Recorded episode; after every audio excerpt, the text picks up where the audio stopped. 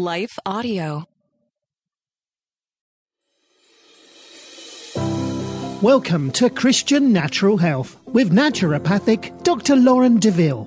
Christian Natural Health is the podcast on how to get and stay healthy God's way. You'll hear topics on nutrition, exercise, sleep, avoiding toxicity, meditating on scripture, what supplements to take, stress management, defeating anxiety and worry, how to reconcile Eastern medicine approaches with Christianity, and a whole lot more. Now, here's your host, Dr. Lauren. Dear Heavenly Father, thank you for working everything out for my good. Help me trust in your perfect plan. Amen. Father, thank you for loving and caring for me.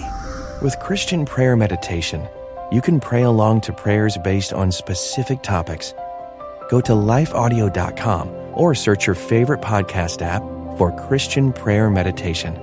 You can also download the Abide app for biblical meditations at abide.com.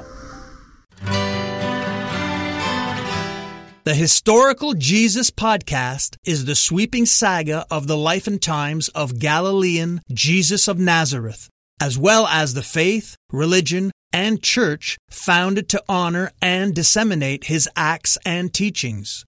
Join me, Mark Vinette, on this fascinating journey through time, exploring the many great works of Christian theology, literature, architecture, music, and art inspired by the words and deeds of Jesus Christ. Welcome back to another episode of Christian Natural Health. Today, I'm excited to have David Bahnsen with us. David is the founder, managing partner, and chief investment officer of the Bahnsen Group, a national private wealth management firm with offices in multiple states, managing 4.5 billion in client assets. And prior to launching the Bahnsen Group, he spent eight years as managing director at Morgan Stanley and six years as a vice president at UBS. He is consistently named as one of the top financial advisors in America by Barron's, Forbes, and the Financial Times. Times. He is a frequent guest on CNBC, Bloomberg, Fox News, and Fox Business, and is a regular contributor to National Review. He hosts the, the popular weekly podcast Capital Record, dedicated to a defense of free enterprise and, and capital markets. He's the author of several best-selling books. Today, he's here to talk about his upcoming book, Full Time, Work and the Meaning of Life. Welcome, David. Thanks for joining us. Well, thank you so much for having me. Yeah. So, um, give us, first of all, a little elevator pitch for your book, and then we'll kind of dive into it from there. Well, I, I really do believe that um, the the world right now is in this bizarre mode of viewing work as part of the problem in society instead of part of the solution. And. I hmm. really wish that it was different in the Christian world. And I think oftentimes it isn't. I think that most pastors are sort of programmed to preach some kind of message against working too hard and all the sort of cliche cautions about ignoring your family and and careerism and ambition you know being a big negative. And there obviously can be moments and times in which that there are uh, pieces of truth there that have to be understood. But i think the predominant theme uh, that we take is just too often uh, against work, against the work ethic, against sacrifice, against the dignity of one being engaged in this productive activity that I believe God made us for, and that I believe is really the need of the hour for the health of our society. That we are increasingly seeing people with greater alienation, isolation. Um, there is a, a, a sort of belief that various therapeutic things can be useful to help get people away from the allure of work when I find work itself to be very therapeutic. And I say that uh, by God's design. Mm-hmm, mm-hmm. How do you think we got so far off track? Why is it that people have that idea that work is detrimental to the things that quote unquote really matter? Well, it's a wonderful question. And I spent a little time in the book trying to evaluate that. I think that over the last hundred years, we've gotten off track with a number of things in terms of how Christians engage the public square, mm-hmm. how Christians engage being a part of society. So it's this age old question about Christ and culture. How do we live in the world when we're not of it? And I think that the American experiment, the founding of our country, the the Puritans. I think there's a great tradition out of the Protestant Reformation, and I think there's a great tradition even in Catholic social thought that was all very pro work. Mhm. And in the last hundred years, whether it be in the field of medicine, technology, law, business, finance, I think that Christians became more content with separating and Mhm. less content with engaging. Mhm. And that there was a certain surrender, a retreat from many aspects of the public square. And the marketplace has been, in my mind, the most depressing um, collateral damage of that. Uh, over the last 30, 40 years, there's a lot of Christians that have reengaged in politics. There's a lot of Christians that have reengaged in education. We know about the growth of the homeschool movement, Christian school movement. I know that there are those that are trying to gauge a better understanding of Christians in medicine and health. And obviously, I know that's the field you're passionate about. Mm-hmm. But how many Christians seem to be really re engaging in the notion of dominion, stewardship, cultivation, excellence, performance in the marketplace? Mhm. uh, robust entrepreneurialism. I think that's a sadly missing ingredient. Mhm. And so you think that some of this comes from like the separation of it's I guess church and state, but now it's, it's not just church and state, it's also church and business. Do you feel like some of the reason why there people aren't as passionate about like um, the marketplace or entrepreneurship has something to do with the fear of like pursuing money, sort of a thing, as if that's been demonized? Is that part of it? There's no question. I think you make a great point there, and I have a whole chapter in the book on this, Yeah. where we equate some so often a high view of work, a high view of career, a high view of ambition with material prosperity. And I believe, first of all, that there is something very appropriate and very acceptable about about one pursuing greater um, uh, situation for themselves and their family. The Proverbs just over and over again hold out Right. um, material prosperity as an incentive for hard work. But yes, the reality is that I think what we need is a theology that says the work itself is meaningful, that we are serving others in our work. We can achieve some elements of our own self interest in our work, but we contribute to creation. We build culture, we build civilization. Mm. We, we, we really um, can mirror what our, our Father did. Uh, Mhm. he created the world and asked us to go create out of his creation. Mhm. Now we can't create out of nothing. Right. He he did that, what they call ex nihilo, Mhm. but we can create out of the materials he gave us. Yeah. And so I often, you know, hold up a, a iPhone here, which is arguably the most successful consumer product in world history.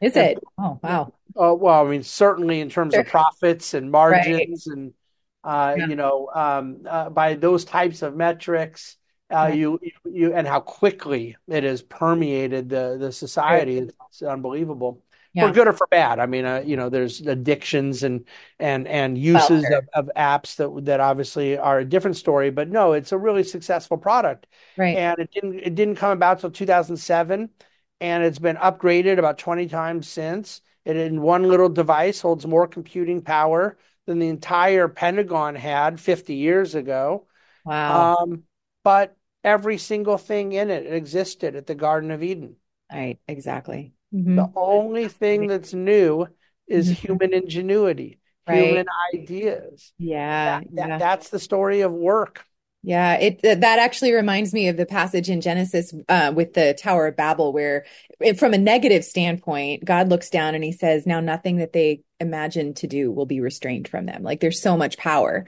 in what humans can accomplish if they put their minds to it. Absolutely.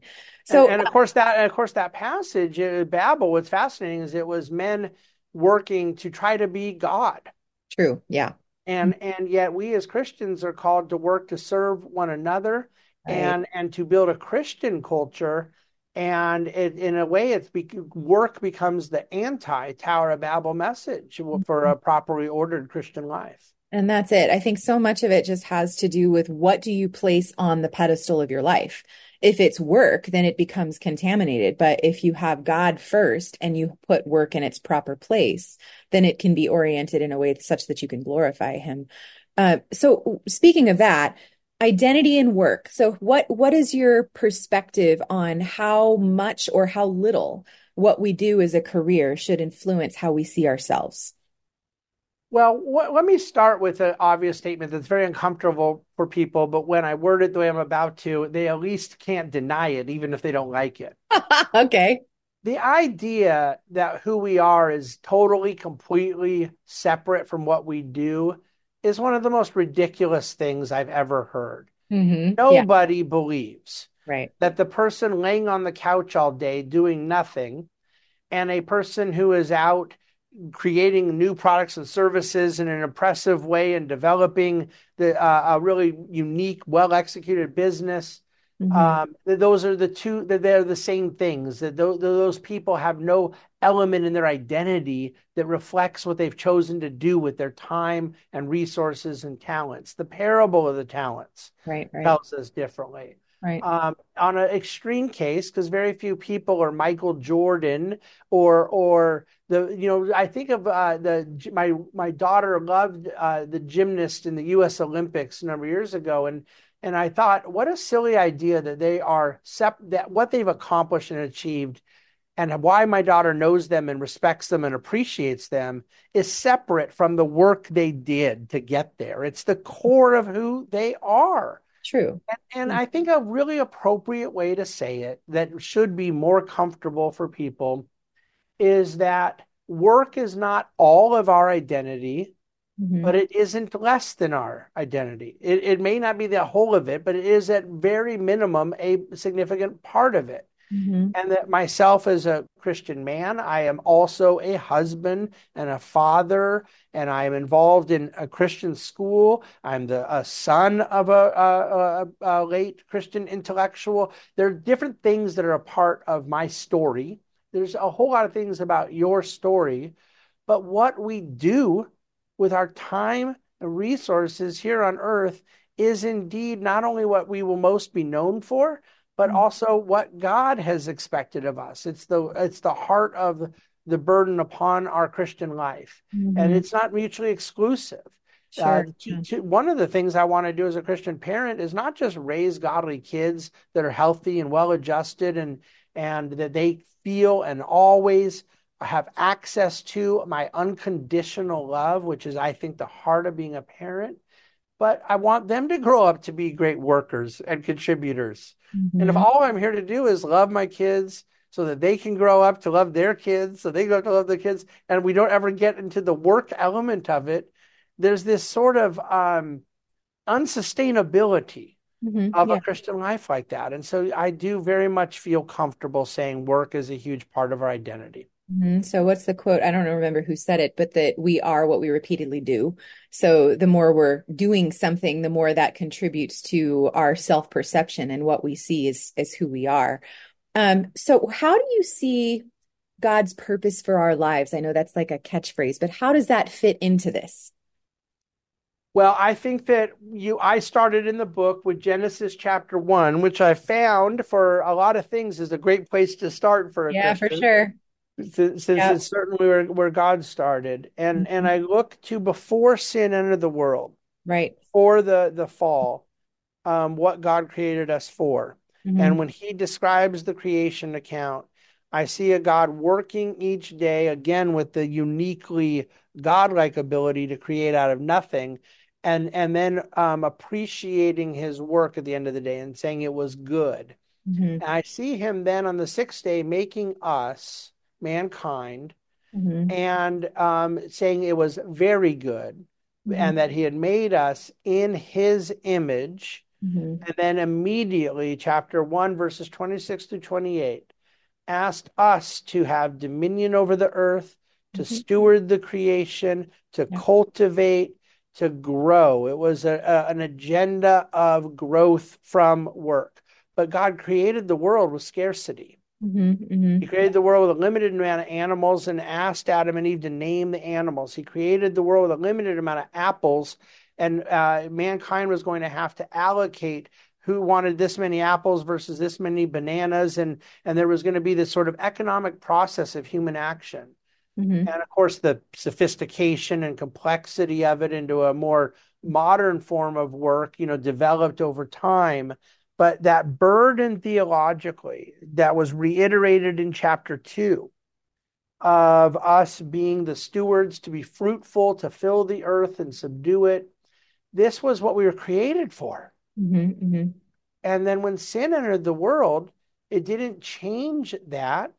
It just added the awful dimension of sin yeah. to those endeavors. Mm-hmm. And there were going to, there was going to be pain in childbirth, and there was going to be work, uh, toil and snare on the field, right. uh, in work. But never at any point did it change the the issue that we were created for. And I think that's where I start mm-hmm. in my understanding of this. And I think it really plays into the understanding of a healthy Christian life. Yeah. So, what would you say to somebody who believes that there's one thing that they should do? You know, somebody who's trying to figure out what to do with their lives from a career standpoint. Do you believe that there's one thing that God has for each individual, one career path, or are there many possibilities that could all glorify Him? Or what's your take on that? Well, I think it's going to be different for a lot of people, and I think it's going to be different in a lot of uh, seasons of history. There were, was, um, it was more common uh, 40, 50, 60 years ago that people were trained in one thing and they would often do it throughout their whole career. And today there is more reinvention and there, there is more development. And I think one could be called to a particular vocation, a season of life, and be called into a different vocation later. Oftentimes, it isn't even a different vocation, it's a different employer. Sure. Right. Yeah. That they have a skill set that one day they're doing at company ABC and another day they're doing XYZ. You know, myself, right. Um, I spent many years as a managing director at a very large Wall Street firm and, and I left and started my own firm. It became more of an entrepreneurial call. And mm-hmm. yet I'm still delivering the same services and operating out of the same skill set right. uh, that I had previously. So these things can sometimes change on the margin, but not holistically. But mm-hmm. I, I am quite sure that there are plenty of people that go through a more holistic reinvention. Mm-hmm. I guess the one caution I have is I think sometimes people do it for false um, Christian reasons. That is, someone who is really, really good in technology and has a great job and working hard in it. And then they wake up one day and they quit the technology job and say, God called me to go plant a church. Yeah. And and and maybe he did, but Sure. Mm, maybe there's um, uh, a poor theology that is telling you the mm-hmm. technology work is inferior spiritually yeah. to the pastoral work. And, and that's really what I wrote the book against. Got it. Yeah, that makes perfect sense. And so there's what if I mean think of I think a lot of people have this idea that God has this great big high calling. What if somebody finds themselves doing, you know, entry level day-to-day work that doesn't seem glamorous can they still find value and joy and God's purpose in that? I think honestly, this is going to be the hardest thing for me to um, properly explain out of the book because, and I knew this going in. Um, I, I'm, I think it's a very good question. I think it's a very tough subject, but I have really strong opinions about it.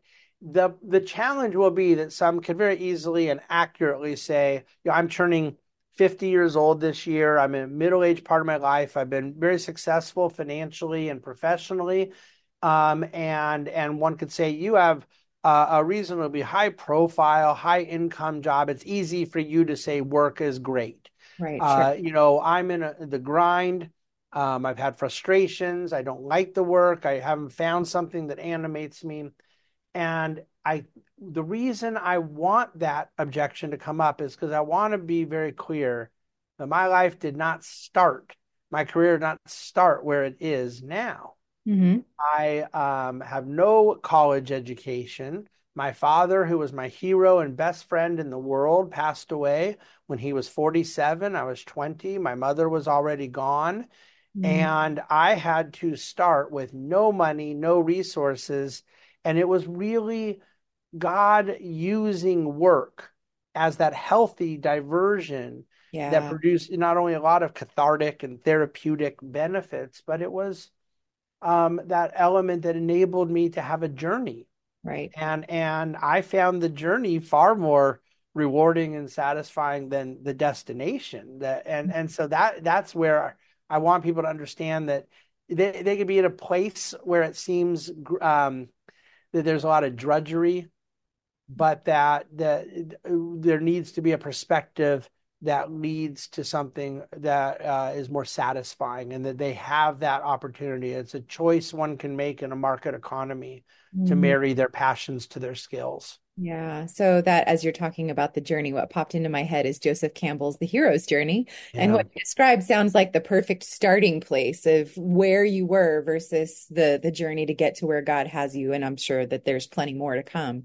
So what do you say about the opposite end of this spectrum when people can swing too far over into workaholism? How do we balance that? Well, I, I think that the the balance uh, is to me found in Scripture. Um, this notion of something called the work life balance, I think, is very problematic. Yeah. Because because it acts as if our work and our life are at odds with one another. Our work right. is part of our life. Sure. And and for those who don't believe me, try going home and saying to your spouse, I'm trying to balance you into my life better. right, right, right. I, I, don't think it would go over very well because no. our spouse rightfully sees himself as an integral part of our life. And that's where I think the work needs to be as well. Yeah. The, the language I think is a little more biblical is the work rest paradigm. Mm, okay. It's not a work life balance, it's a yeah. work rest paradigm. Rest was made by God for us. Mm-hmm. And and I believe that the um, six days of working and one day of rest, it, at least provides, even apart from the specifics of how one theologically applies it, right? Just just at a high level, mm-hmm. it provides a mathematical ratio. Yeah, for sure. I think is very very rewarding. And so yeah. when a young person comes in and wants to know before I take this job, I want to make sure I get you know, four weeks off here and I'm going to leave early Fridays and I get to leave for the gym and I get yoga time every day. There's a generational issue here yeah. that is putting too high of a reward on something before dues have been paid, mm-hmm. before one is kind of earned into a little greater degree of margin and freedom. Yeah. And outside of the work rest paradigm, that I think is what I would use as the kind of model in scripture. Mm-hmm. So, in other words, you're specifically saying that's that ratio in and of itself is what we need in order to be optimally healthy and not necessarily more. Yeah, I, I do believe that. I, I don't I don't think that um, that is a perfect ratio uh, every season of one's life. I expect sure. that one in their 70s is, is going to have um, different health and and and physical and and and mental you know needs and and realities. Yeah. Um, but I think that the reality is it was God's model and mm-hmm. he created us in his image. Yes. And where did I get the idea that just because he did it, we should do it? I got that idea from him. right. Yeah, absolutely. And um, so I've noticed, at least with some of my patients, I'm curious to know if you have the same opinion, that taking a full 24 hours off sequentially is more restorative than taking 24 hours spaced out, like little chunks here and there. Yeah. So I usually will tell people if you have to do it in chunks, then you can, but it's better if you can put it all together so that you can actually have that restoration. Would you agree? I would. And I guess even though you're sort of interviewing me on this podcast, I'd love to ask you a question because hey. I wonder how you advise patients on the one obvious challenge in that it seems not only very medically clear that it's restoratively superior to have that 24 hour chunk, it also seems much more exegetically clear that that's what God actually said a Sabbath mm-hmm. day. Absolutely. But it's technology is mm-hmm. that the and I, I struggle with this myself. Um, my wife and I try to take vacations together, get weekends away. We have a a, a couple houses we own that we use for that purpose. Um, but the phone is always there. The email is always there. I wonder how you mm-hmm. counsel patients to deal with that because it's a somewhat newer phenomenon. Absolutely. And I think you have to guard your time. And that's what I mostly tell people is create the intention ahead of time so that you can set yourself up for success. So if you intend to be off grid, be off grid. Make sure that you set aside specific times that you're going to check your email or your phone and the rest of the time have it on airplane mode or have it out of sight so that it's not something that's going to constantly pop up because we have you know the, the culture does is structured such that we're always available and that can certainly take you out of the time of being uh, being present fully in the moment and being able to connect with people with other people in our lives and with God and with you know what he what we what he would have us do from a rest and relaxation standpoint for sure. One one one thing that I found is that doing that is a lot easier when you don't um, broadcast it, publicize it. I see people go on social media to say how they're going off social media. Mm-hmm. Or even when I've sort of announced to my family or whatnot, like I want to know, I want you to know we're going, you know, device free or whatnot yeah. It, when it's being done somewhat pharisaically, it's, harder, it, it's harder to stick with it. True, yeah. But when you have this sort of internal resolve, you're going to try that discipline of disconnection, yeah. um, and it isn't something you've broadcasted to the to the world for a certain attention. Sure. I think it's I think it's more likely to be successful. Absolutely. I'm actually reading a book right now um, called Willpower Doesn't Work uh, by Benjamin Hardy. And uh, it does structure the idea it's it, it's about the idea of structuring your life such that you don't have to make decisions so, like that you've already made them in advance you've already set your environment up such that it is going to help to reinforce the decision you've mm. already made. So i think that can be really beneficial. And as you say it's not about hey look at me look at the great you know decision that i've made so that i'm prioritizing the right things. You just do it.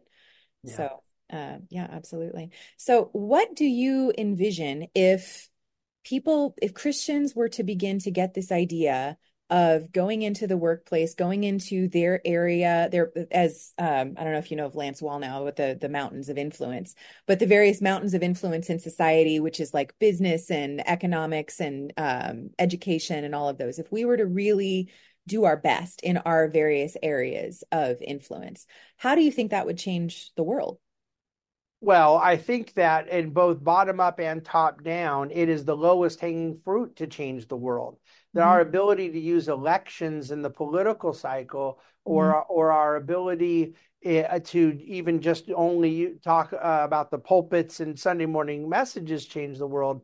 There's efficacy in all of those things: the sphere right. of church life, the sphere of political life. Mm-hmm. But when mm-hmm. you talk about the um, leverage in the mm-hmm. marketplace and the ability for more Christians to permeate entry level jobs in in hundreds of different sectors throughout the economy and then to become you cannot become at the top of a field mm-hmm. without starting and building up and i think that we need both mm-hmm. we need a significant amount of christians that are at entry level positions filling the offices doing good work developing a reputation letting their light shine before men earning the respect of peers and colleagues uh, it grows in influence, it grows God's kingdom. Mm-hmm, absolutely. But of course, it also then leads to more positions at the top.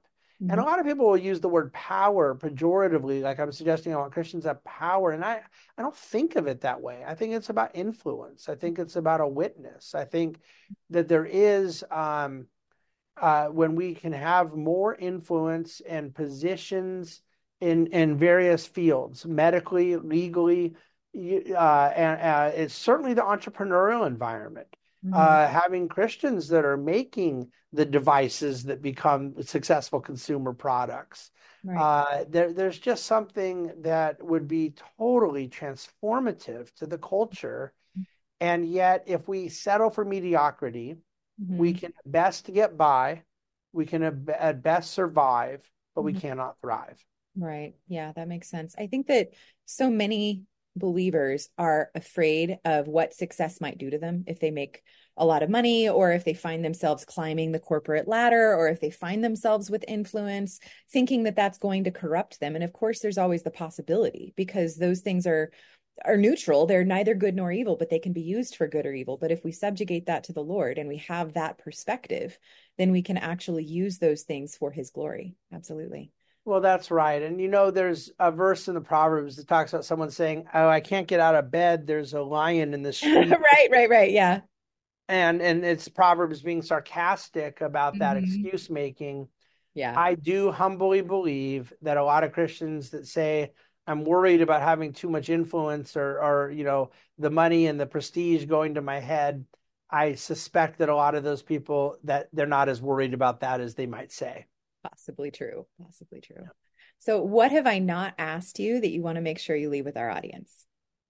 I just really do want the audience to know that in my defense of this robust view of work, it is a pro family message. Um, it is true that I understand that there'll be people in their work commitments in the vision I have for work that sometimes miss a family dinner, sometimes have to work late.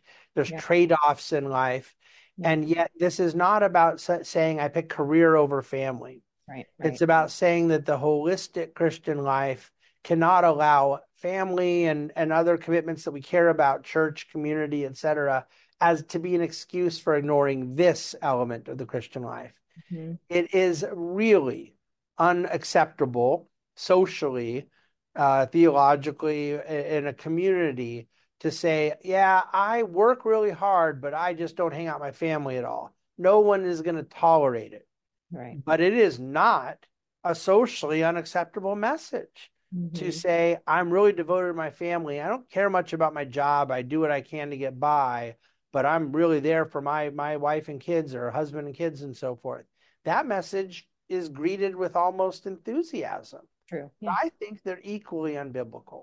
Mm-hmm. Yep, absolutely. So, where can people go to get a copy of your book and learn more about you? Well, the, so the book is certainly available at Amazon and Barnes and Noble, all the normal spots. But we created a website, fulltimebook.com, mm-hmm. that not only will have the uh, places one can go to buy the book online, but um, updates of clips and audio and interviews and other things that mm-hmm. just provide a little bit of a, a, a, snapshot to the message and meaning behind the book. Mm-hmm. And from the fulltimebook.com website, they could link to my own company website, to my personal side. I do a lot of reading, writing, and, and so forth. And those mm-hmm. that are interested in all this types of stuff will f- find plenty of ways to stay in touch with me. And I would certainly love that. Mm-hmm. Um, but fulltimebook.com is the easiest site to go to. Awesome. Well, I will link to that in the show notes. And thank you, David. This has been really entertaining and interesting. Well, I really appreciate having me. Thank you so much. Thank you. Rejoice always. Pray without ceasing. Give thanks in all circumstances. God invites us to cultivate thankful hearts by turning our eyes toward Him in good times and bad. To listen to more Abide Christian meditations, just go to lifeaudio.com or search your favorite podcast app for Abide Christian Meditation. You can also download the Abide app for more biblical meditations at abide.com.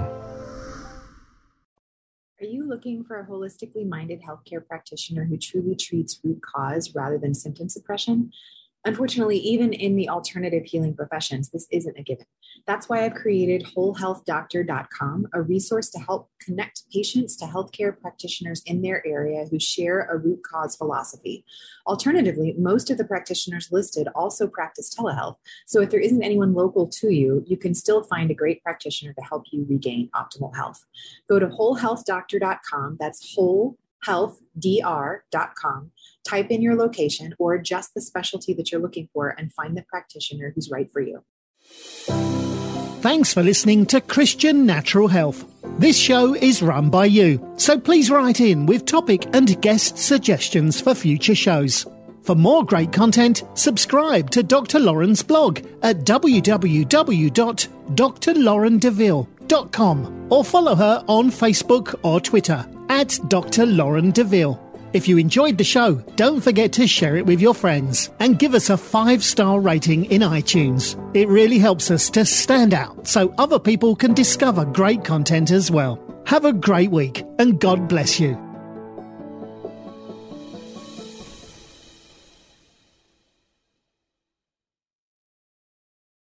Y'all, we all got weaknesses. It's okay. Just acknowledge what those weaknesses are and be willing to confront them. Even when restoration doesn't work, forgiveness always does. Chris, how did you overcome the whole passive husband thing? You know I led him through it. there is work for us to do. It is not just sit back and cross my arms and just kind of wait for God to drop the miracle. Hey, y'all, it's Dana Shay. For real faith based marriage advice, be sure to tune into Real Relationship Talk on lifeaudio.com or wherever you get your podcasts.